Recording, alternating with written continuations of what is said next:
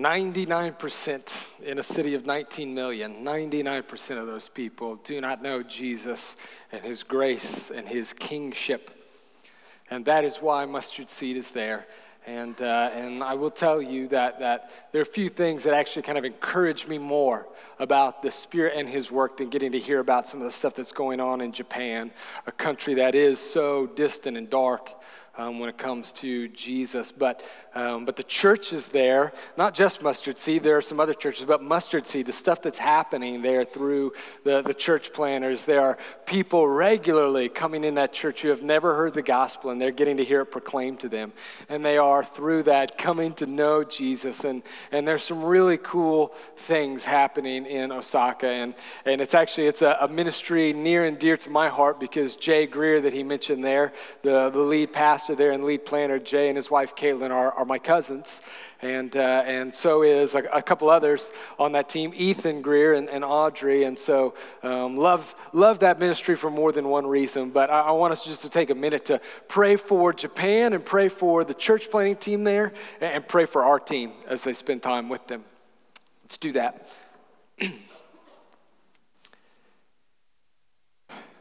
Dear Father, as I watched that video for the first time, I was struck by the fact, struck by the fact that the only difference between me and all the other people walking around that train station is not my goodness, my um, right living.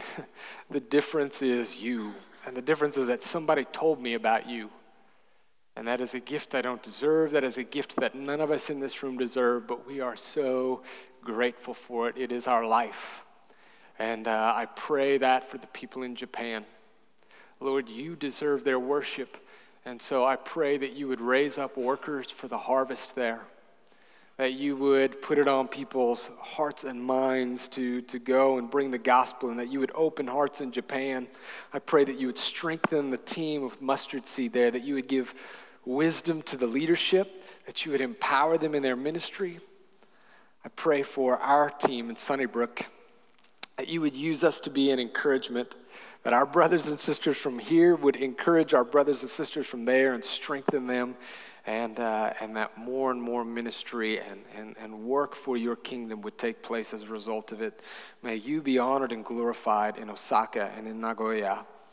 I ask you that in the name of your Son, Jesus. Amen. We are in Matthew 18 today the very first, this, the first six verses of that chapter. I just want to start today by just reading all the way through it, and then we'll kind of walk our way through it as we go along here in just a minute. Matthew 18, verses 1 through 6. At that time, the disciples came to Jesus saying, Who is the greatest in the kingdom of heaven? And calling him a child, he put him in the midst of them and said, Truly I say to you, unless you turn and become like children, you will never enter the kingdom of heaven. Whoever humbles himself like this child is the greatest in the kingdom of heaven. whoever receives one such child in my name receives me. Whatever causes one of these little ones who believe in me to sin, it would be better for him to have a great millstone fastened around his neck and to be drowned in the depth of the sea. We've been in a section for some time here talking about kingdom citizens, what it looks like for people as followers of Jesus to live in this new kingdom that he has set up. And, and, and we come to um, what, a lot of people call the, the fourth major discourse of Matthew. It's this kind of little mini section, chapters 18, 19, and 20 in which this idea will come up over and over again, describing the interpersonal relationships of people within the kingdom. This is how citizens in the kingdom of God relate to one another in the church, in community. And so we'll, we'll see this throughout the next three chapters. Uh, many have said that these six verses we just read, they're not just kind of the, the intro to this section, but that the, the theme in these six verses will work itself out throughout the next three chapters. Whether explicitly or implicitly, it will be kind of the underlying current. And so it is good for us to get our minds and hearts around the message in these verses today before we move on in the next several weeks.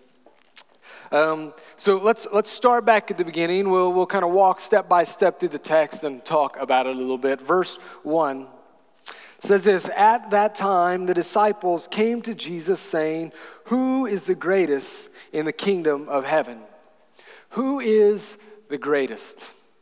This is a really big question for the disciples, one that is on their mind a lot. And, and let's just kind of make sure we remember when Matthew uses this phrase, the kingdom of heaven, he's not necessarily talking about heaven. That's his phrase for the kingdom of God the kingdom of God. And, and the disciples, just like every other Jew in the first century, when they hear kingdom of God, they're not thinking just something way in the future at the end of the time. They're thinking about a physical kingdom being set up in the nation of Israel. Israel restored, brought back to prominence, brought back to her former glory. And so when they ask Jesus, who's going to be greatest in the kingdom, that's what they mean. Jesus. In the next few months, when you set up your great kingdom in Jerusalem, which one of us is going to be your right hand man?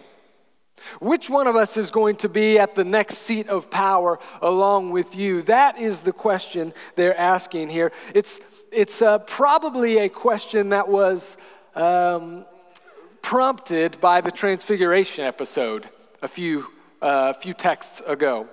See, in the Transfiguration, you remember Jesus goes up on a mount and he is transfigured, but he doesn't take with him all the disciples. He just takes Peter, James, and John. And this may have been a moment where the disciples start to think, oh, it, it appears there's some sort of hierarchy working its way out here, and the debate is on as to who's going to get to the top of that pecking order. And so they ask him this question. It's the first time this question is recorded, at least in the Gospels. It's not the last time it will come up.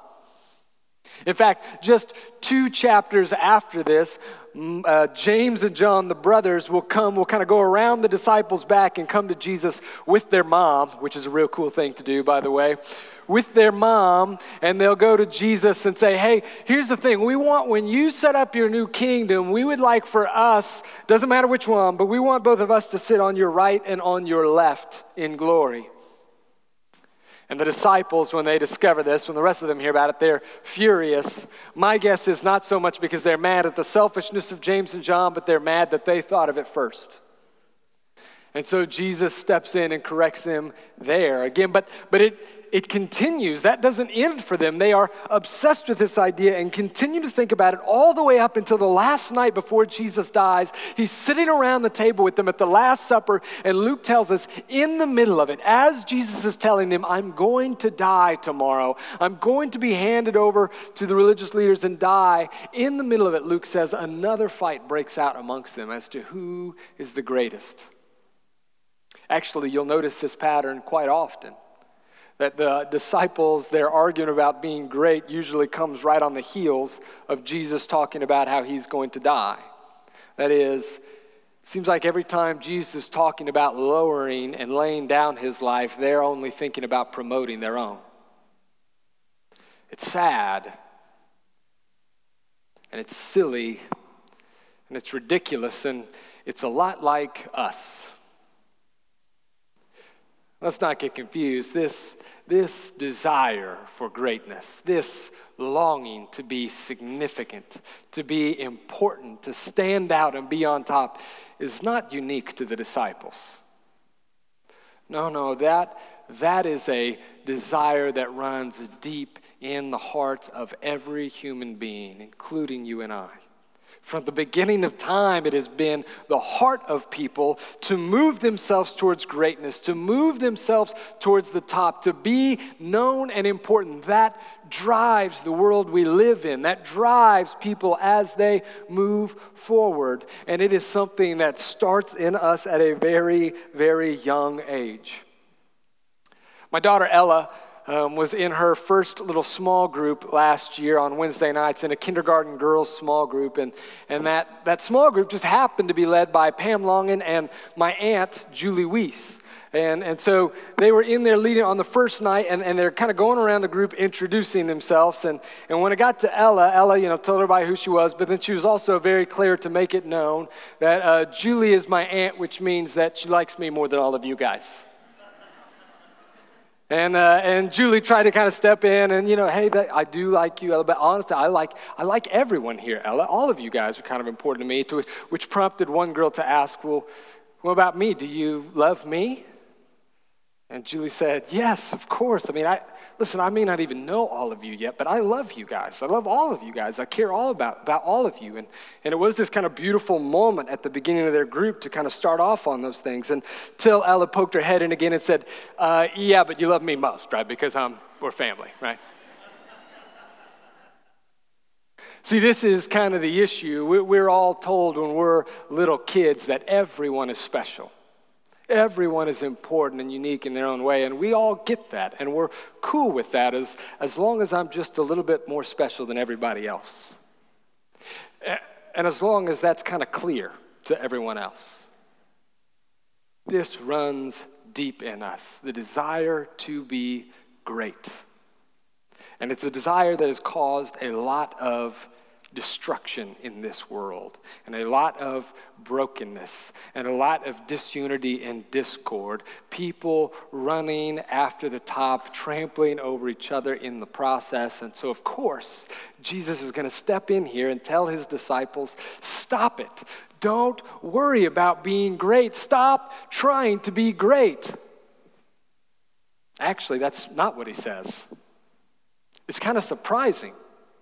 In fact, in all three episodes, when the disciples argue about who's going to be the greatest, Jesus never steps in and says, Don't try to be great. Instead, he says this, verse 2 And calling to him a child, he put him in the midst of them and said, Truly I say to you, unless you turn and become like children, you will never enter the kingdom of heaven. Whoever humbles himself like this child is the greatest in the kingdom of heaven. See, Jesus doesn't tell them, don't try to be great. It would seem that perhaps the reason we all long for greatness so much is, is that that might be hardwired into us. That God, who is great and made us in his image, put that longing in us. Jesus' problem with the disciples is not that they want to be great. The problem, he says, is that they do not understand what greatness is. The problem is their definition of it. They completely confuse what it is and therefore go about it in all the wrong ways. The disciples are convinced that greatness consists of in status, in being known, in clout and in power and in authority and being at the top of the totem pole, in being that guy or that girl that when you walk in the room, the heads turn and everyone says, There he is, there she is. That is greatness. And, and so Jesus looks over and he sees this little kid playing in the dirt, calls him over to himself. Jesus points at him, standing there in the middle of the, of the disciples, and says, This this is how to be great. Now, don't get confused here. Don't read our culture's view of children onto Jesus' statement. See, our culture actually has a pretty high view of children. You could argue maybe too high sometimes. We view children as cute and endearing, and, and often families and parents kind of build their whole uh, lives around their kids, center their worlds around the kids, making decisions based on what the kids want or what they think would be good for the kids. That's kind of how we work. And, and in our marketing and in our advertising campaigns, kids are often front and center because we like kids. We're drawn to this thing in them, and they are kind of seen as the ideal of what we all ought to be in, in our hearts. That we all ought to be, you hear this phrase, a child at heart. And so often, when we read this phrase, we, we go to kind of a different place, and we think what Jesus is saying is that you ought to have like a childlike innocence, or a childlike purity, or a childlike, here's the big one, faith. Jesus says that if you want to be great, if you want to be in the kingdom, you need a childlike faith. It's not actually what he's saying. Because that's not what they're thinking when they see a kid in front of them.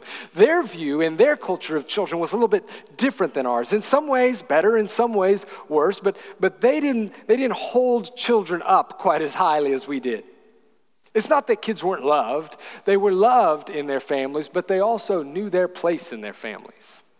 Kids in the family structure sat at the bottom of the totem pole. They had no say in the direction of the family. They had no, they, they had no input into what the family was going to do. And outside of the family, like in the public sphere, they were completely insignificant. No rights, no privileges, no clout, no authority, no status.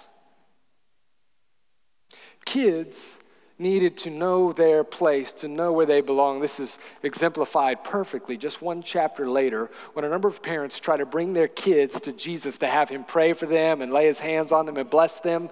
And the disciples, you know how this goes, the disciples step in and rebuke them. Turn away these kids and their parents because that's what kids were.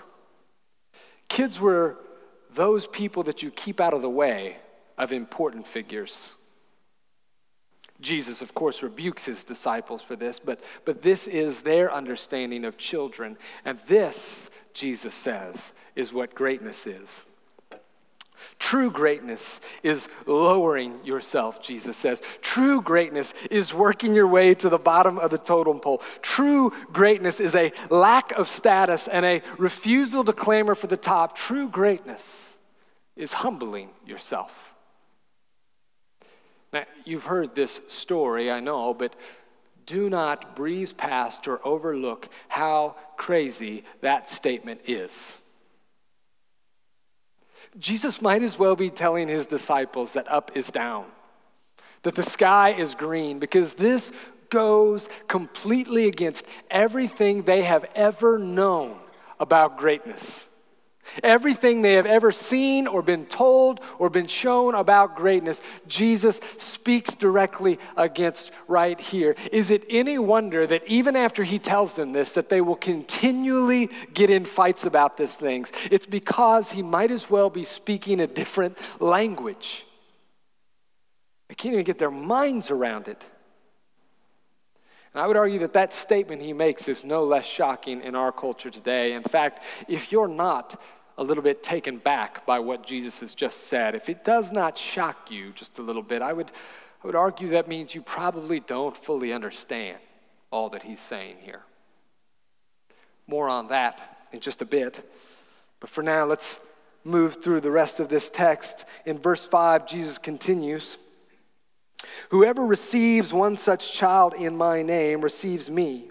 Whatever causes one of these little ones who believe in me to sin, it would be better for him to have a great millstone fastened around his neck and to be drowned in the depths of the sea. So we end on a light note this morning. Jesus continues here, and, and these two verses honestly can get a little bit confusing because he continues talking about these little ones and, and whoever receives a little child like this or whoever causes a little one to stumble, those kinds of things. And so it looks like he's still talking about kids. But most commentators will tell you no, no, that's not actually what's happening that he has switched the meaning of children here. He just told us that those who are great are the ones who humble themselves like children. And so now, in the rest of this chapter, when you see him talking about the little ones or little children, that's who he's referring to humble disciples who have lowered themselves like children. Talking about humble followers. And he says that when you receive someone who is least prominent, a humble follower like that, when you receive one of them, and when you honor them, and when you lift them up, he says that's the same as receiving me. It's a sign that you get me, that you get my heart. And even that act of honoring the humble is a sign of humility. But then he goes on to say that that if, if receiving Jesus, or if receiving a humble disciple is like receiving Jesus, then causing one of those little ones, one of those disciples to fall into sin, and, and not just like, you know, a mistake here there, but causing them to enter into a lifestyle of sin, causing them maybe even to, to walk away from Jesus. He says that is tantamount to rejecting me. And, and, and if you are walking that path, a life path that, that pulls people away from Jesus, better to drown in the bottom of the sea than to continue down that path. Verse 6 is actually kind of a transition verse because it, it actually it fits kind of between our text today and our text next week, which will enter all into sin and how we deal with sin in ourselves and in others. But as I said, most commentators will tell you that the theme that we just saw spelled out in this passage here of humility is going to work itself out through the rest of the chapters. That we're going to see this idea of humility, either explicitly or implicitly, coming out over and over again when Jesus talks about kingdom relationships. It is huge. So big is humility of the kingdom that, that actually there's a second surprise for us in this text. The first surprise is this when Jesus says, Greatness consists of lowering yourself, greatness consists of sitting at the bottom. That's the first kind of shock for us. The second one is when Jesus answers a question that they're not actually even asking. See, their question is, who's going to be great in the kingdom? And Jesus answers that question. But before he gets there, you may have noticed that he answers another question. Not just who's going to be great in the kingdom, he answers this one how do we even get into it? Jesus says, You're assuming that you're all in. Don't assume that. Look at verse 2 again. Truly, Uh, I'm sorry, verse, verse 3. And truly I say to you, unless you turn, that is, change, unless you change and become like children, you will never enter the kingdom. See, what Jesus is saying here is humility is not just the key to greatness in my kingdom, it's a prerequisite for entering it in the first place. It's the gateway in it's essential, it's the only way to get there. He uses this phrase you will never enter the kingdom without it. That's a strong statement. That sentence, actually, that phrase, will never enter the kingdom, is only ever said by Jesus two other times. The first is in Matthew 5:20 when Jesus says, "I tell you, unless your righteousness exceeds that of the scribes and Pharisees, you will never enter the kingdom of heaven." The second one comes in John 3 5 when he's talking to Nicodemus and he says to him, Unless a person is born of spirit, of water and of spirit, they cannot enter my kingdom. Both big and strong statements, but, but those ones honestly make sense. The first one is a really big, broad picture describing what the kingdom is like, in essence. That the kingdom is not a kingdom of sin and wickedness, it is a kingdom of righteousness. So, of course, righteousness is a key to being a part of that kingdom. Righteousness is huge for it. So, it's a broad kind of description of the life of someone within the kingdom. The second one in John is describing conversion. That you cannot come into my kingdom unless you are born again born of water and spirit, converted. And so that makes sense too. One is a broad term, one is a term describing conversion. This here, though, is really interesting because this one he's getting really, really specific about one unique characteristic humility. Unless you are humble, you will never enter the kingdom. He doesn't say that about things like kindness.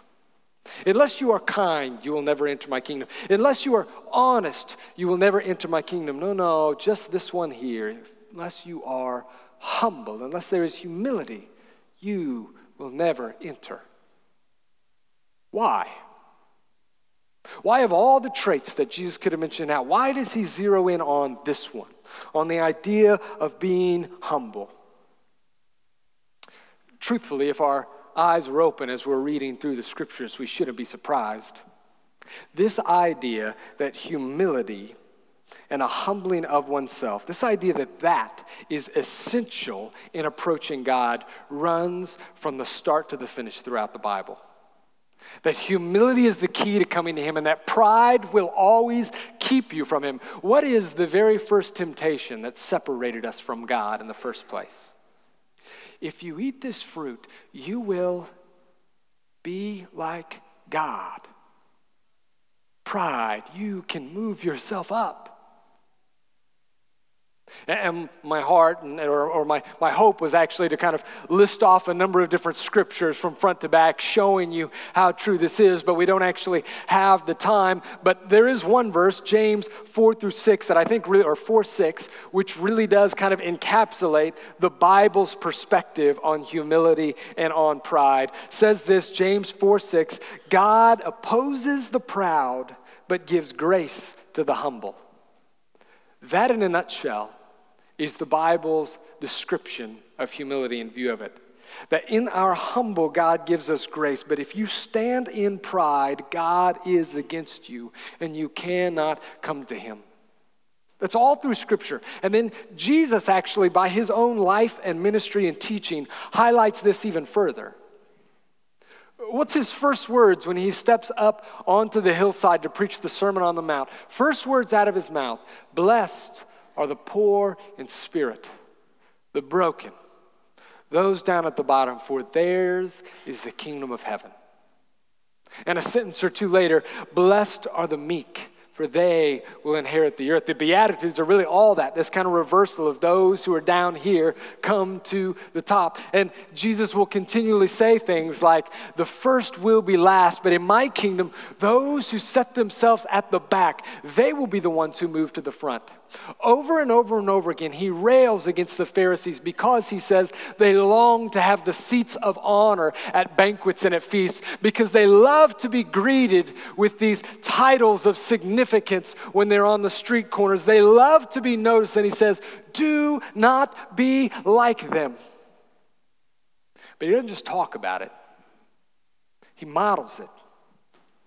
When on his last night with his disciples, he gets down on his hands and feet and begins to wash the, the feet of his disciples, taking part in this task that was reserved only for the lowest of the low, only for the people on the bottom rung of the ladder. Only those were the ones who wash his feet. And Jesus says, This is what I'm doing for you, and this is what you ought to do for one another.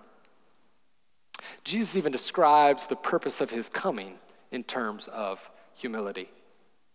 Mark 10 For the Son of Man did not come to be served, but to serve, and to give his life as a ransom for many. That's why humility. That's why humility is so important for entering the kingdom because because this is a kingdom that is built on humility, that is established on and is centered around a humble king who, as Kyle read to us from Philippians 2, lowered himself, though he was in the form of God, emptied himself, humbled himself, taking on the very nature of a slave, and died for you and I on a cross. That is the foundation of this kingdom, this king who lowers himself. And so it only makes sense that all his subjects would do the same. But there's another reason that humility is so critical for entering the kingdom of God. And that's probably best described to us in a story that Jesus tells in Luke 18. I actually referenced this the last time I got to preach. Luke 18, Jesus tells the story of these two men who go up to the temple to pray. One is a Pharisee and the other is a tax collector. And Jesus says that these two men went to the temple, and the Pharisee got down and began to pray, Oh God, I thank you that I am not like other men, extortionists and adulterers, and even this tax collector over here. I give a tenth of everything I have. I fast regularly. I pray regularly. I am righteous. Thank you for that. And Jesus says, though, that the tax collector stood at a distance, wouldn't even look up, but beat his breast and said, Oh Lord God, have mercy on me, a sinner. Jesus says in Luke 18 14, to end that story, I tell you, this man, the tax collector, went down to his house justified, that is, declared righteous rather than the Pharisee. For everyone who exalts himself will be humbled, but the one who humbles himself will be exalted. Don't miss what he's saying there. Don't confuse what he's talking about. He's not saying that the reason God loves the humble person, the reason God justifies the humble is because humility is endearing. Because God just really likes those kind of aw shucks who me people with that, that beautiful attitude. And those are the kind of people that you want to be around. And so that's why God loves it. No, no, no, that's not what he's getting at. What he's saying there is that humility enables a person to recognize their true condition. That humility allows us to see God clearly for who He is, and therefore to see myself in light of that and to see my great need before Him. It's humility that enables me to see that I am nothing and that I bring nothing to this relationship with God except for my own brokenness and my own sinfulness. That I do not have the ability within myself, that I do not have the goodness or the strength or the power to push myself into the kingdom of God, that that is only something He can do. As Colossians 1 says, He has delivered us from the dominion of darkness and brought us into the kingdom of the Son He loves.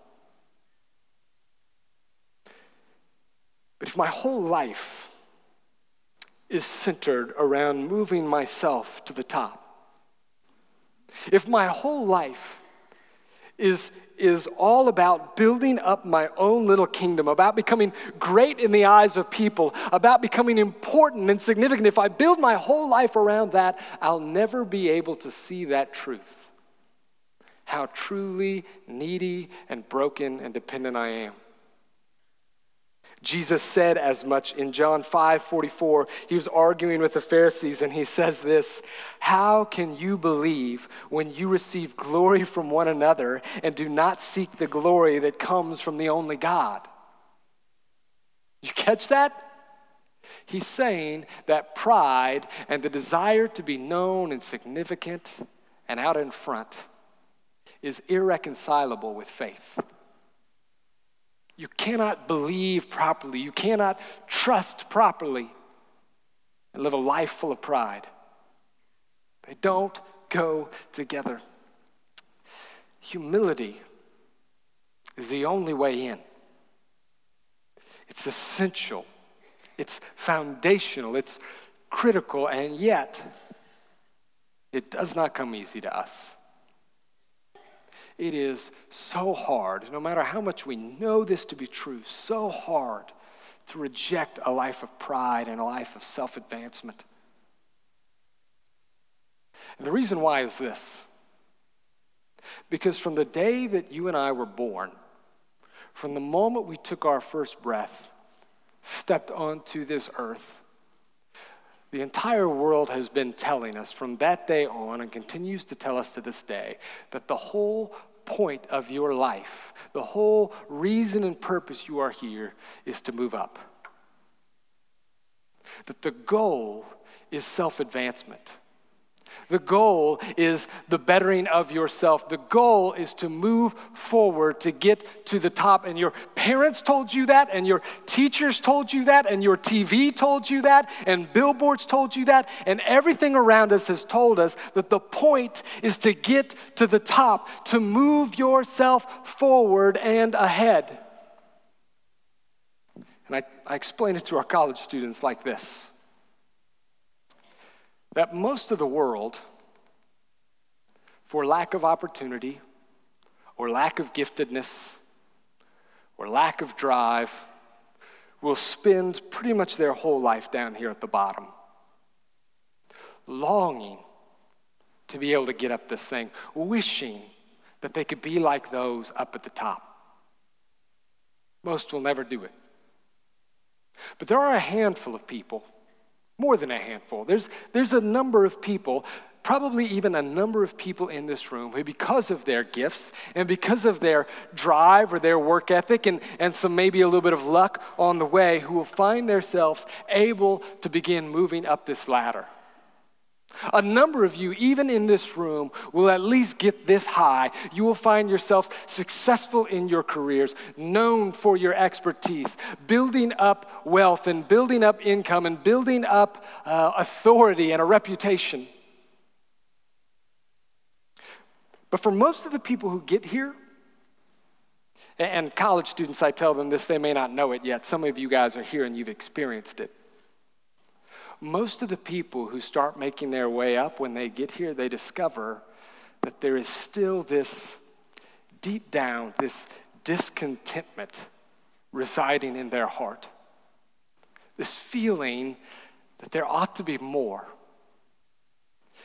And every day, the world will whisper to you when you stand on this step that the answer to that discontentment lies just one step higher.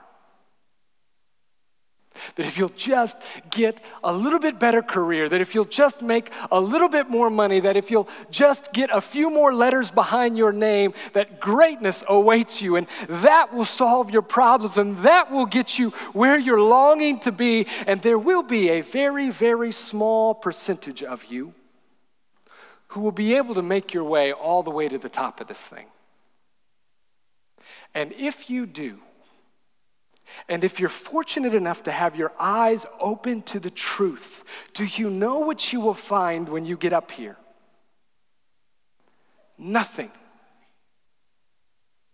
You'll find nothing. You'll find that what Jesus said is true greatness doesn't exist up here. That it was all the way down there and you passed it while you were clamoring for the top. And worse than that, you may have passed up the kingdom itself.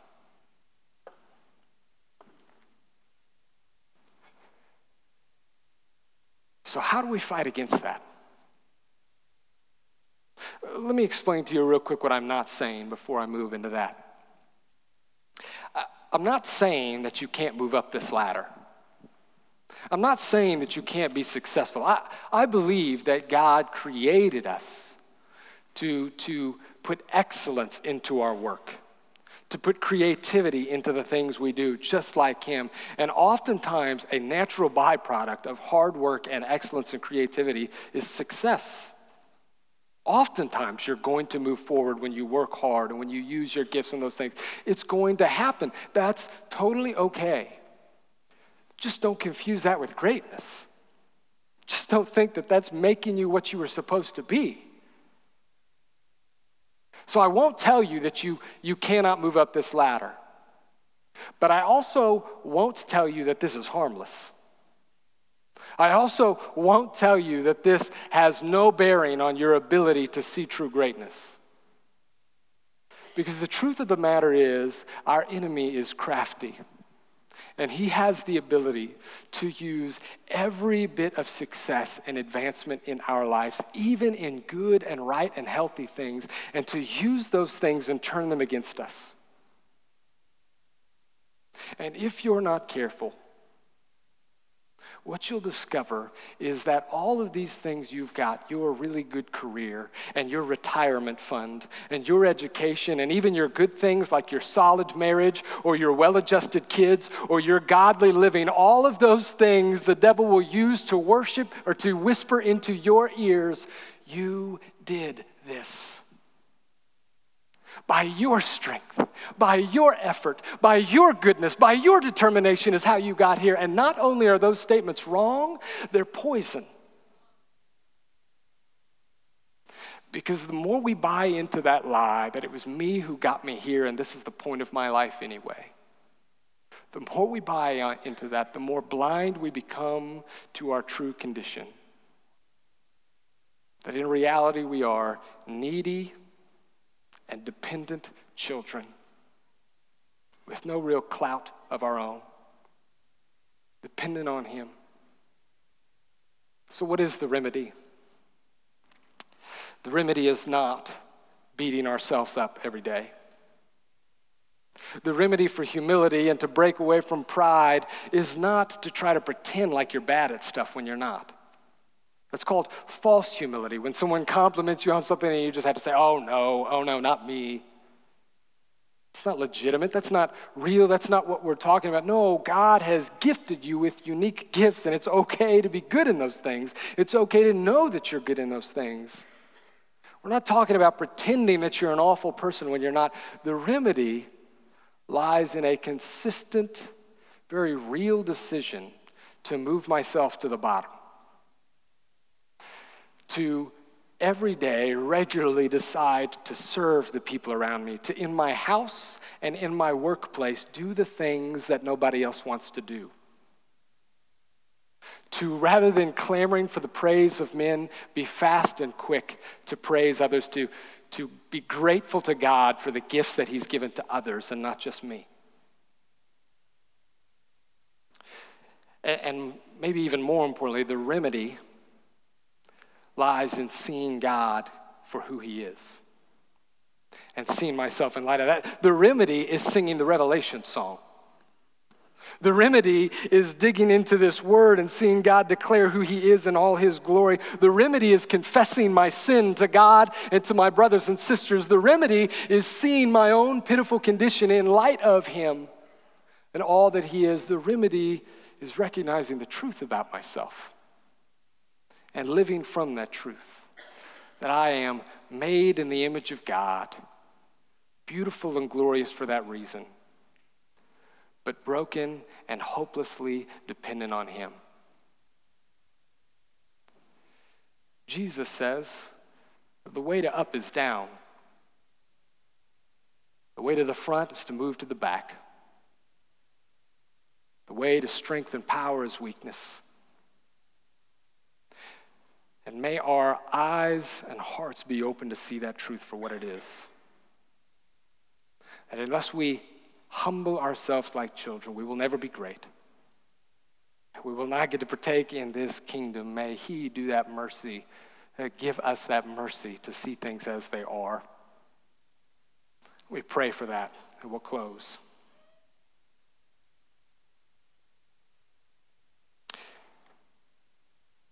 Dear God, we are at your mercy. whether we see it or not, it's, it's not so much a matter of intentionally lowering ourselves as much as recognizing our low condition. Whether we know it or not, we depend on you for every breath we take, that our mouths are crafted by you, our hands and feet are yours, and that we bring nothing nothing good and worthwhile to the table when it comes to you, that everything good in this relationship is you, and everything good that we have and do is you. Lord, I pray for this mercy that as we swim in a culture that preaches self sufficiency and, and self advancement, God, that you would give us eyes to see the truth, that you would deliver us from that lie, and that you would build in your people a heart of humility like your Son. I ask you that in the name of Jesus. Amen.